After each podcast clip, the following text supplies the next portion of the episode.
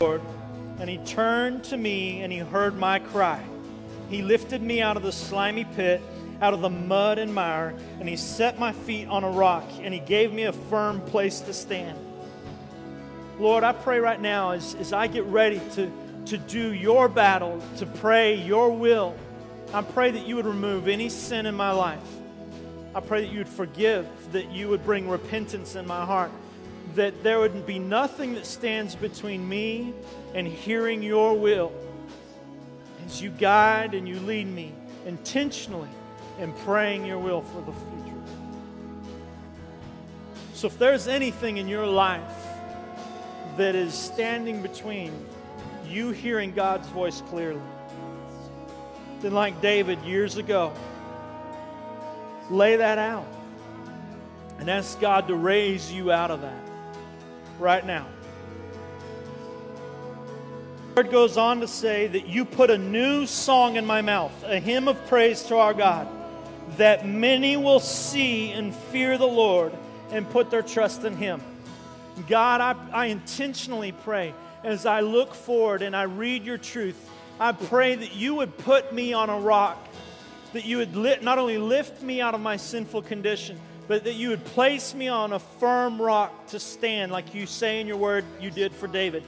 That the sins I've struggled with in the past would no longer be a struggle. I pray that you would put me on a firm foundation.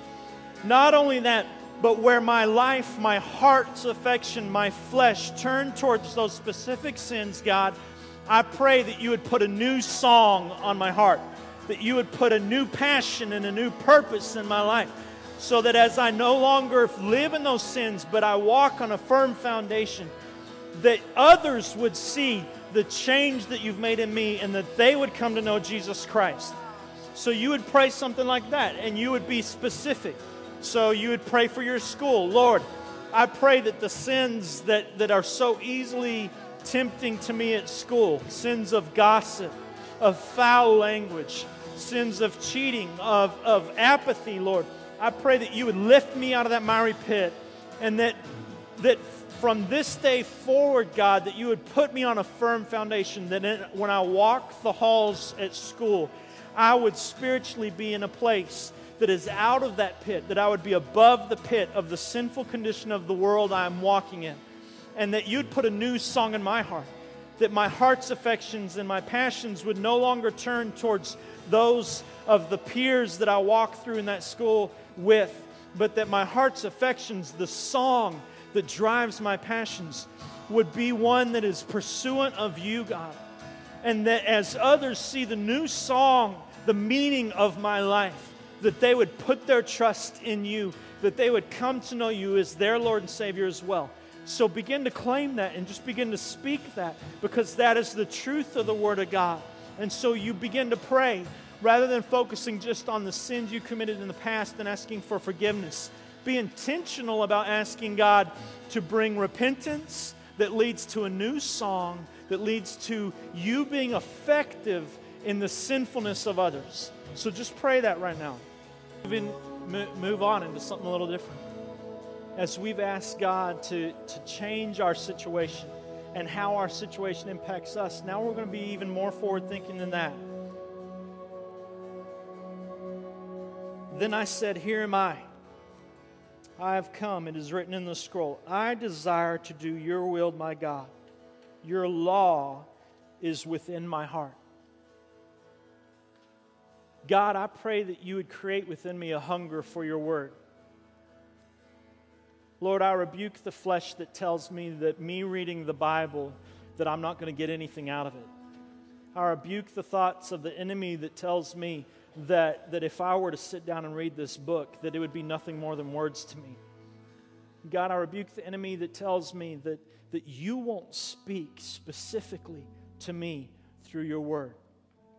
Because your word tells me that you do. In Psalms 1, you, you tell us that, that when we are in the Word, it's like sitting, like, like a tree sitting by a creek that soaks up the waters from the creek. And Lord, we, we pray, God, that you would give us a hunger for your word, that we would that we would desire to do your will, that you would write your law on our heart. I pray that, that you would do that for these teens, that they would be intentional about not just needing their Bible or needing a sheet with scriptures for specific situations, but that you, God, would begin to write your word on their hearts. That they would be intentional, that when they read the word, that they would receive and that they would let it write on their heart, that it would define them, that it would be as necessary for their life as the air they breathe. And then, Lord, that they could proclaim your saving acts in the great assembly. That you would open up the seals that are on their lips, that they would not hide their righteousness in their heart, but they would speak of your saving help. So you would pray something like this God, I'm only a 14 year old. I'm only a 16 year old, whatever you are. God, I feel like in the grand scheme of things, I'm just a useless student, one of hundreds of students where I go to school. But your word says that I don't have to hide my righteousness in my heart. Your word says that you will write your word on my heart. Your word says that, that the Bible is sharper than a double edged sword that is able to penetrate to the hearts of others. And if that word is written on my heart and I don't have to hide my righteousness, that I can speak your word and save others. I can speak of your faithfulness and your saving help. God, as a 14 year old, I pray that you would, you would create a boldness within me. I rebuke the enemy from lying to me I choose to not believe the enemy or my flesh that tells me that I cannot have an impact in my world. Because your word tells me that I can. So, Lord, I pray that you'd begin to write your word on my heart and that you would follow that with boldness to begin to live that out. That my relationship would not just be my relationship, but that that the glory of the living God who's alive inside of me would spill out. And I pray that you would help me speak that, of that saving grace to everyone I come in contact with. I pray that you would tear down the walls that the enemy has built with lies and that with my flesh, because I'm shy or because I'm nervous or because I don't do well in crowds, or because I'm not bold, I'm not a leader, that my flesh has lied to me. I pray that you would remove those lies and that you tear down those walls and that you would make this word, this, this your words that you gave the prophet, that, that, that you gave the King David, that they would become alive in me. That your truth that was truth for him is still truth for me today. And I choose to believe that, Lord. So work that in me. In the days to come, Give me opportunity to speak of your saving grace with boldness, to reveal the righteousness that is alive inside of me.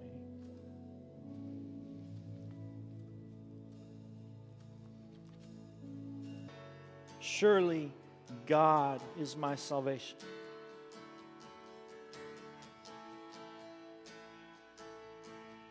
I will trust and not be afraid. For the Lord the Lord is my strength and my defense, and He has become my salvation. So you'd pray something like this God, you'd put in whatever it is that your biggest, you consider to be your biggest weakness. God, my, my shyness. God, that illness that I deal with. God, my physical attributes God, my voice that I can't stand. God, my face that when I look in the mirror is so ugly to me. God, God, that sin that no matter how hard I try to overcome, I always stumble in it again and again and again. God, I, I choose to believe your word. That you are my strength and my defense, that with joy you will draw water from the wells of salvation. God, you define strength inside of me, not blank, whatever it is you put in that blank there. Not my, my physical appearance, not my, my knowledge, not my sin that seems to overwhelm me. God, you are my strength. Because you are my defense and my salvation, I choose and I pray that in the future I would not walk defeated. For your anger is turned away from me, and you love me, and my sin no longer impacts my relationship with you. So I choose to believe that you are my strength and not these other things that I've allowed to define me for so long. So sing that. Let, us sing these. Holy One of Israel, amongst great is the Holy One of Israel who's inside of you. He's your strength. So let that define you and let that carry you. Creation would come back to you. I pray that you would be their strength, that you would be their shelter, their refuge. I pray for their health not just physical health, but Lord, we pray that you would bring emotional and spiritual health to my family. I pray that you would you would protect us, that you would be our strength, our shield. And what the enemy has come to steal, kill, and destroy, that you would be our defense, Lord. So I pray that tomorrow, as we walk through the day, that you would guard our hearts and our minds and our souls and our bodies, Lord, that you would bring physical health so that we could be living out the plans that you have for us to prosper us, not to harm us. As your word says, that's the truth you've called for us. So I pray protection over our bodies, Lord. And I pray protection over our minds that we would not buy into the lies of the enemy or listen to our flesh, but that we would be in the Word, God, tomorrow. That you would write your word on our hearts. I pray that you'd be my strength tomorrow. That as I look in the mirror, or as that person at school puts me down, that you would be my strength, that I would walk in your defense, that I would walk not hiding the righteousness that lives within me, that I would walk boldly in who you've created me to be, so that they could see and they could know the love of God. That's how you would pray for tomorrow. And then tomorrow you'd pray for the next day. And rather than reacting to your day, prepare your day with the Lord. Be intentional about it through the Word. That's what you would do, see? So sing, Your name is glorious. Exalted above your situations, your circumstances, your feelings. You're going to exalt His name and His Word above them. So you'd sing that out. As all creation returns to your. Where it gets really good because here's where we begin to shift and be more intentional and forward thinking. So in Acts chapter 1, we, we see the people gathered around, and Jesus is in their midst. And so they ask him, it says, verse 6 So when they met together, they asked him, Lord, are you at this time going to restore the kingdom of Israel? Because remember, the Israelites thought the Messiah was coming to bring a heavenly kingdom. And Jesus had died, and then he rose from the grave. And here we find him. And so they're asking him, God, okay, now are you going to establish your kingdom? What are they thinking on here? Israelites. They're thinking with their mind, with their flesh. They're thinking in the physical. They're thinking about their circumstance. Okay, now, now that you've risen from the grave, are you going to change our circumstance, God? Notice, notice the short sightedness in that, that statement. God, are you going to impact my circumstance? Are you going to make my emotions and my mind more comfortable? Here's what Jesus replies He said to them, It's not for you to know the times or the dates the Father has set by his own authority. But you will receive power when the Holy Spirit comes on you. Now, those would be great words. Jesus saying you're going to receive power. And in their minds, they're thinking still earthly freedom, right? So Jesus says, You're going to receive power when the Holy Spirit comes on you. And they're thinking, All right. And unfortunately, most of the church does the same thing. We like to claim the power of the Holy Spirit, power to proclaim it, name it, and claim it, right? So if Kyle gets sick, oh, how quickly I call on the Holy Spirit and I claim his healing for Kyle, right? But Jesus doesn't stop there, he goes on. But you will receive power when the Holy Spirit comes on you, and you will be my witnesses in Jerusalem and in Judea and in Samaria and to the ends of the earth. And after this, he was taken up before their eyes, and a cloud hid him from their sight. This is where being intentional Christians really gets good. Because Jesus, in his final lesson to them, he's saying, Listen, it's not about you. And as we become intentional Christians, we realize that He's our strength, He's our defense. We don't need to be any different than who we are. We don't need to do anything for Him. He wants to do it in us and through us. And when we allow Him to do that, when we recognize that the power of His Holy Spirit is, is meant to be used for us to share this life with everyone else, oh, what an amazing thing.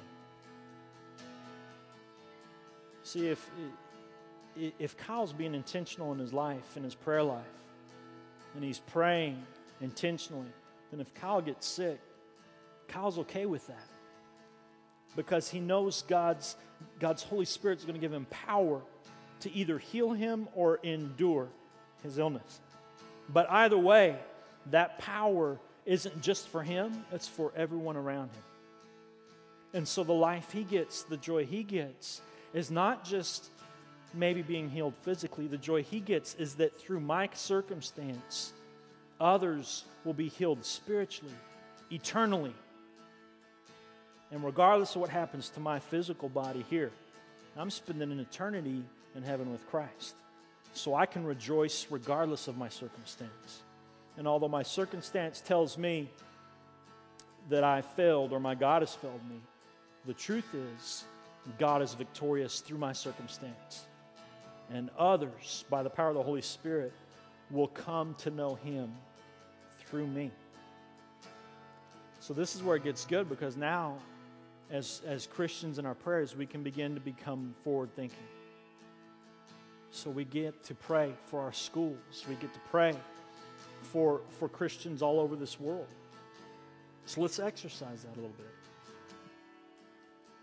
God, I pray that you would send your Holy Spirit in power upon myself, that, that I could be used by you to lead all those around me this semester to the Lord. God, I pray that the power of the Holy Spirit would, would bring light into the darkness in my classes, my schoolmates. God, I pray that you would send your Holy Spirit in power on the believers who are in persecuted nations. That though my circumstances often overcome me, I cannot imagine the circumstances my persecuted brothers and Christians find themselves in on a daily basis. But Lord, I pray your Holy Spirit would come in on them in power and that their persecution would not be null and void, but that they would have abundant life as they see brothers and sisters in those nations come to Christ. I pray that you would liberate, liberate those persecuted nations. I pray that you would bring revival. I pray that you would bring salvation. I pray that you would remove the lie of the enemy and that you'd begin to speak your truth. That you would bring the word of God written on the hearts of the believers over there to bear fruit, as your word says, by the power of the Holy Spirit. I pray for that family member that is lost. I pray that by the power of the Holy Spirit in me, you would change them. You claim it as truth. That's power. Why waste our time asking God to change circumstance? To tickle our mind or our emotions, fancies, when we could be asking God in power to change the eternal life of others. Every passage I read in this hour where David was crying out or Isaiah was prophesying that God is my strength, God is my defense, where Jesus says that he, His Holy Spirit will bring power on you, it was always the people around them, the nations that benefited. That makes what you might think is a meaningless 14 year old's body shy, meaningless teenage life that you think you might have. It makes it globally impactful. You don't have to go on a mission trip. By the power of the Holy Spirit on the Israelites, nations were saved. By the power of the Holy Spirit on a 13 year old, pimple faced, overweight, shy boy or girl, you can impact nations. You're not meaningless, you're strong. The righteousness of the Lord lives inside you. And though you might not be able to get up and pray, you might not be able to lift more than 10 pounds, you might not be able to put a basketball in a hoop, you might crack every time you speak, you have the power to change nations. An eternal kingdom. That's power. That's life. It's worth living for, like we said. Your name is glorious. Your love is changing us as all creation returns to you. As you change me, God. God, as you change me, as you write your word on my heart, use me. Send the power of your Holy Spirit upon me that nations would come to know you. God, I claim the nation of Afghanistan with boldness. Though I've never set foot there, Lord, the power of your Holy Spirit upon me can bring deliverance to them through my prayers. And so I pray, I lift up the brothers and sisters in Christ in Afghanistan right now.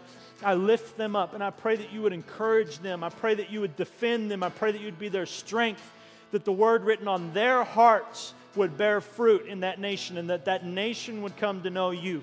Even though I can't go, I can pray for them, and my prayer carries power because the righteousness of the living God inside of me says so in His Word, and I claim His truth. So I claim that truth for them. God, deliver them, set them free. So let's just spend a few moments speaking that, praying that for your family members, your friends, the nations. We're going to end with a short time of doing this. Sometimes it's hard to pray for the nations uh, because they're just not so tangible. One an exercise that we can do that gets our heart where we can get to a place like that is by praying for others that are in the room. So we've just walked through an exercise of ways you can pray intentionally about tomorrow. So something that's very pertinent to you that would be very good for you to do is I want y'all, as they just worship, I want y'all to be intentional. I want you to wait on the Lord. I want you to ask God to speak to your heart, like we talked about last night. And I want, but here's what I want you to do I want you to ask God to speak to you something for you to pray over someone else in the room. Okay? Not something for you to go tell them. You're not going to predict their future, anything like that. What you're doing is you're asking Him something to pray for their future. So that might be as simple as you praying, going and praying for someone else in the room, since you're all youth, praying for their future spouse, and praying blessing, praying for their spouse wherever they are, that God would be their defense, their strength, their purity, their righteousness within them, preparing them for this person as you pray for them. That'd be a good one. Praying for uh, their involvement academically and spiritually in school, praying for their relationships at their home. Whatever God lays on your heart to pray for them, you pray that God would move intentionally. Okay?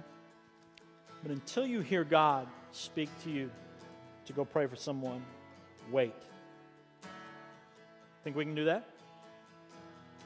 All right, let's try it. God, I pray now that you would open our ears, that you would speak, that you would respond, that you would reveal your Rhema word, your truth to our hearts. And I pray that this youth group would become intentional in speaking your truth and life to each other. God, I pray that you would let them know that you are calling them to pray over someone by giving them your truth. And by that I mean, Lord, that you would, you would give them scripture to pray over each other. So, students, just ask God to begin to speak to your heart. And if you think God is speaking to you something to go pray for someone else, then find scripture to back it up. That you can pray into their life like we just did. A good place to start might be the sheet Andy gave you this morning. There's a lot of things, thoughts that people might be having. You can pray those scriptures over them as God speaks to your heart. So let's just try that. We'll just go through a little bit, a few minutes of an exercise of that you ask God to speak to you, and then you go and be intentional about speaking life into others and interceding on their behalf.